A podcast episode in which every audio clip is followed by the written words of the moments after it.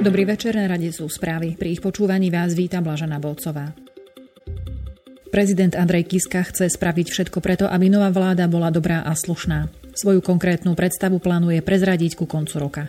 Uviedol to v nedeľňajšej mimoriadnej diskusnej relácii 25 v televízii Markíza, píšu dnes parlamentné listy. V prvom rade som pokladal za svoju povinnosť už oznámiť, že nebudem kandidovať za prezidenta. Predsa len treba dať priestor novým kandidátom, ktorí uvažujú, aby sa ukázali. Možno niektorí čakali na moje rozhodnutie, povedal Kiska. Doplnil, že zároveň pokladal za povinnosť povedať ľuďom, že nechce z politického života odísť. Kiska neodpovedal konkrétne na otázky, či plánuje založiť novú politickú stranu alebo vstúpiť do existujúcej. Taktiež nekomentoval mená ľudí, s ktorými sa chce v budúcnosti v tejto veci rozprávať. Konkretizoval len dve iné mená. Bol by spokojný, keby s ním do politického boja išli jeho súčasní poradcovia Roman Krpelan a Radoslav Baťo. Kiska tiež naznačil potrebu spájania sa na politickej scéne, najmä na základe spoločných hodnôt. Upozornil na viacero malých politických subjektov, ktorých hlasy takto môžu prepadnúť. Ako povedal predseda koaličného mosta Hitbela Bugár v nedeľnej diskusnej relácii RTVS o 5 minút 12, súčasná vládna koalícia nebude mať spoločného kandidáta na prezidenta. Jeho strana bude mať vlastného kandidáta, o ktorom rozhodnú stranícke orgány v júni. Bugár nevylúčil ani vlastnú kandidatúru. K rozhodnutiu prezidenta Kisku nekandidovať v ďalších prezidentských voľbách Bugár uviedol, že zatiaľ nevie, akým smerom sa súčasný prezident vyberie. V prípade, že by chcel stať na čele politickej strany, mal by na rodinu podľa Bugára ešte menej času, pričom rodinné zázemie uviedol Kiska ako jeden z dôvodov svojho rozhodnutia. Ochranu novinárov pri výkone ich práce je potrebné legislatívne posilniť. Zhodli sa na tom ministerka kultúry Ľubica Lašáková a zástupcovia vydavateľov a šéf-redaktorov na vzájomnom rokovaní. Legislatívny návrh by mal riešiť osobité postavenie novinára z hľadiska ochrany zdroja, ale aj ochrany samotného novinára, napríklad pred nedôvodným trestným stíhaním za ohováranie či civilnými žalobami na ochranu osobnosti v súvislosti s výkonom jeho práce. Pracovná skupina by mala začať fungovať v priebehu niekoľkých týždňov a jej súčasťou by mali byť predstavitelia relevantných ministerstiev aj zástupcovia vydavateľov a šéf-redaktorov.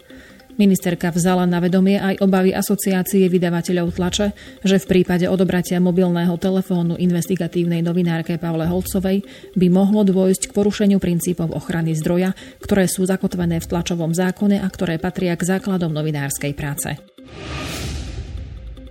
Každý piaty slovenský spotrebiteľ priznáva, že v domácnosti plitvá potravinami. Priemerný obyvateľ Slovenska vyhodí ročne 111 kg jedla.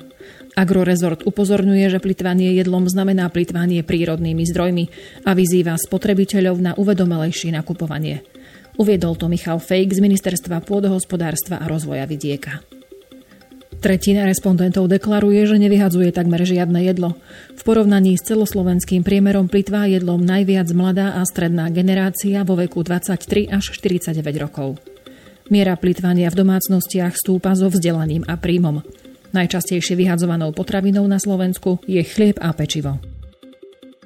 Ministerstvo v snahe znížiť plitvanie potravinami presadilo na jeseň 2016 novelu zákona o potravinách, ktorá priniesla možnosť darovať charitatívnym organizáciám potraviny po uplynutí dátumu minimálnej trvanlivosti. Vnútrostranické referendum Českej strany sociálno-demokratickej ČSSD, ktoré by malo definitívne rozhodnúť o jej vstupe do vlády s hnutím ANO, sa začalo dnes a trvať by malo do 14. júna. Píše o tom spravodajský server novinky CZ.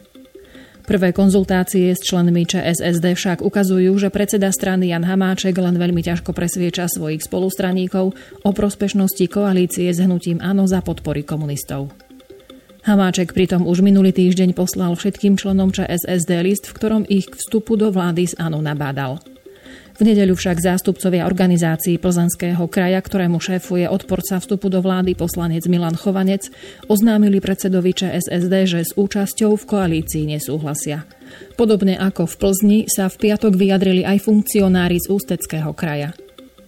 O osude možnej vládnej koalície bude v tajnom hlasovaní rozhodovať 17 500 straníkov ČSSD na schôdzach miestnych buniek.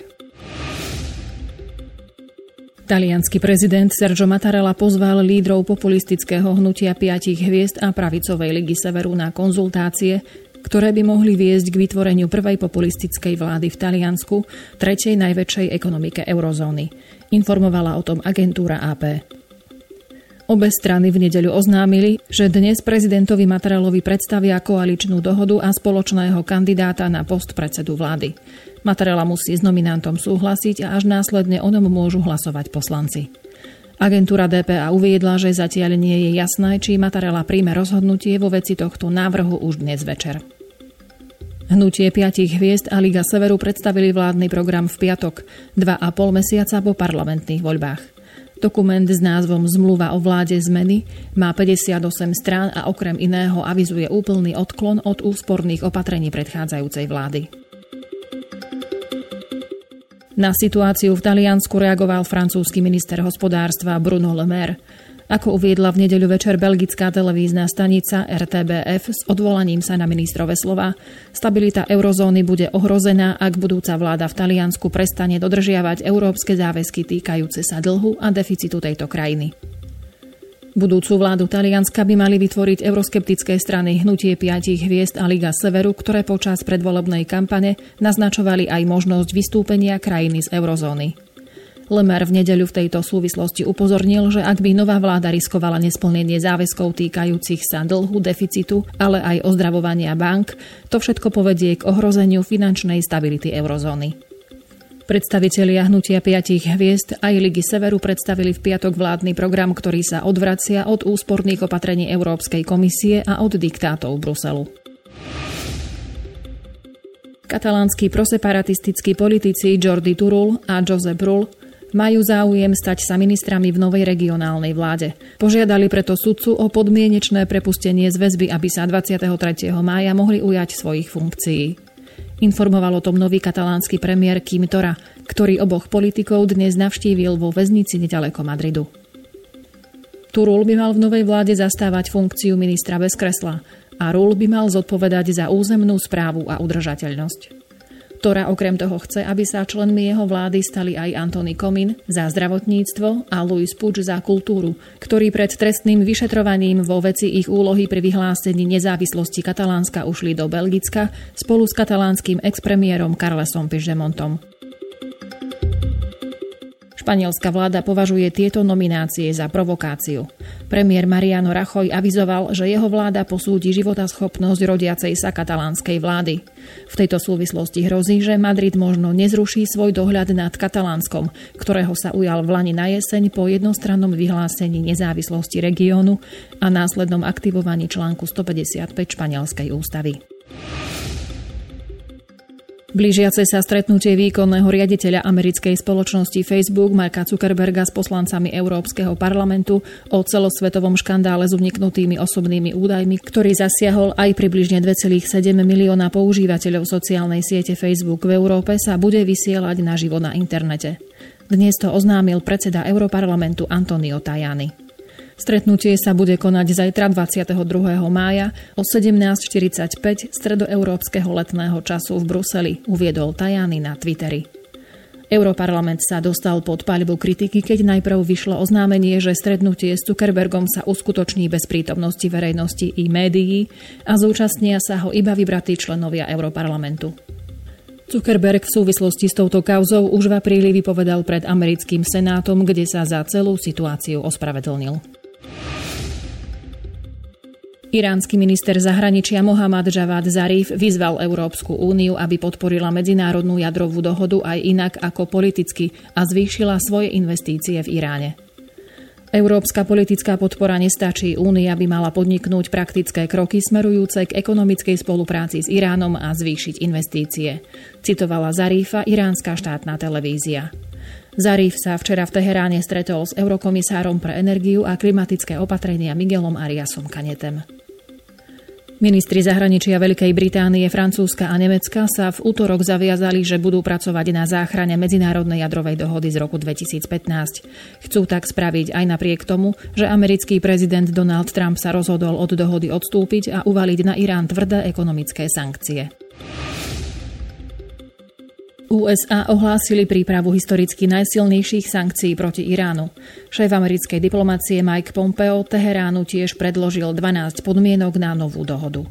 Okrem iného požaduje zastavenie obohacovania uránu, podporu takých militantných hnutí na Blízkom východe ako Hizbalách v Libanone, či stiahnutie svojich jednotiek zo Sýrie a zastavenie podpory rebelov v Jemene, píše denník N s odkazom na BBC.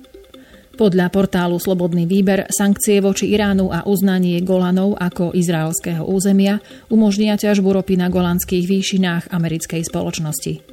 Slobodný výber odkazuje na článok z portálu freebeacon.com, v ktorom sa uvádza, že kroky USA viedli k označeniu Iránu ako krajiny, ktorá je za zvyšovaním napätia v Európe a preto Izrael musí vlastniť bezpečnostnú zónu na golandských výšinách.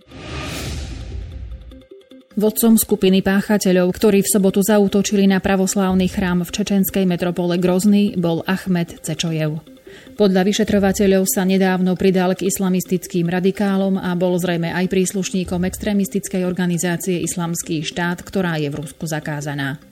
Informovala o tom dnes rozhlasová stanica Echo Moskvy. Denník Komersant počas víkendu spresnil, že členmi komanda boli traja Čečenci. Bratia Amir a Ali Junusovovci a Mikail Eli Sultanov. Velil im Cečojev, ktorý bol občanom Ingušskej republiky susediacej s Čečenskom. Útok na pravoslávny chrám v Groznom si vyžiadal životy dvoch policajtov a jedného veriaceho. Komandu útočníkov sa nepodarilo dostať do chrámu, kde sa konala bohoslužba. Privolaní príslušníci bezpečnostných zložiek zastrelili útočníkov na nádvorí chrámu. Útočníci mali pri sebe niekoľko strelných zbraní a zápalných fliaž, informovala agentúra Interfax, ktorá dodala, že jednu z obetí zatiaľ neidentifikovali. Keďže podľa predstaveného chrámu nepatril k farníkom, je možné, že ide o piatého člena komanda. Sýrska armáda dnes oznámila, že dobila posledné štvrte v južnom Damasku ovládané islamským štátom a vyhlásila hlavné mesto a jeho okolie za úplne bezpečné a zbavené akejkoľvek prítomnosti militantov. Generál Ali Majúb uviedol v sírskej televízii, že armáda dobila bývalé bašty IS v palestínskom utečeneckom tábore Jarmúk a v štvrtí Hadžar al-Aswad po mesiac trvajúcom boji. Územné zisky jednotiek prezidenta Bašara Asada znamenajú, že Damask vrátane jeho odľahlých predmestí je už plne pod kontrolou vlády. Po prvý raz od začiatku vojny v roku 2011 uvádza agentúra AP. V nedeľu večer bolo v južnej damaskej štvrti Hajar al-Aswad vyhlásené dočasné prímerie, aby bolo možné vysťahovať ženy, deti a starších ľudí. Prímerie sa malo skončiť dnes na poludne a vládne sily následne obnovili operácie proti IS v spomínanej štvrti a aj v nedalekom palestínskom utečeneckom tábore Jarmúk, ktorý islamský štát ovládol v apríli 2015. Podľa informácií DPA aj skupina bojovníkov z extrémistickej organizácie Islamský štát opustila v noci na nedeľu priestor nedaleko sírskej metropoly Damask a začala sa presúvať do púštnej oblasti na okraji východosírskej provincie Daj az-Zaur. Evakuácia militantov mala byť súčasťou dohody, ktorú vláda sírskeho prezidenta Bašára Asada uzavrela s islamským štátom. Uskutočnila sa po približne mesiac trvajúcich bojoch medzi militantmi a vládnymi silami o znovu dobitie poslednej bašty IS v blízkosti Damasku. Severná Kórea neprijala zoznam juhokorejských novinárov a reportérov, ktorí by mali pokrývať uzavretie jadrového testovacieho areálu v Pchjongje, naplánované na 23. až 25. mája. Severná Kórea oznámila, že komplex Pyongyang na severe svojho územia verejne rozoberie, pričom ceremóniu povolí sledovať zahraničným novinárom z dovedná piatich krajín Británie, Číny, Južnej Kórei, Ruska a USA. Rozobratie jadrovej strelnice Pyongyang kritici vnímajú len ako symbolický krok zo strany Pyongyangu. Odborníci však likvidáciu považujú za zmysluplný krok smerom k denuklearizácii korejského polostrova, o ktorej by sa malo diskutovať i na prelomovom samite amerického prezidenta Donalda Trumpa a severokorejského vodcu Kim Jong-una 12. júna v Singapure. Pondelkové správy sú v tejto chvíli na konci. Informácie sme prevzali z portálov Deník NHN Online, parlamentné listy, Pravda, Slobodný výber, Teraz a web noviny. Do počutia.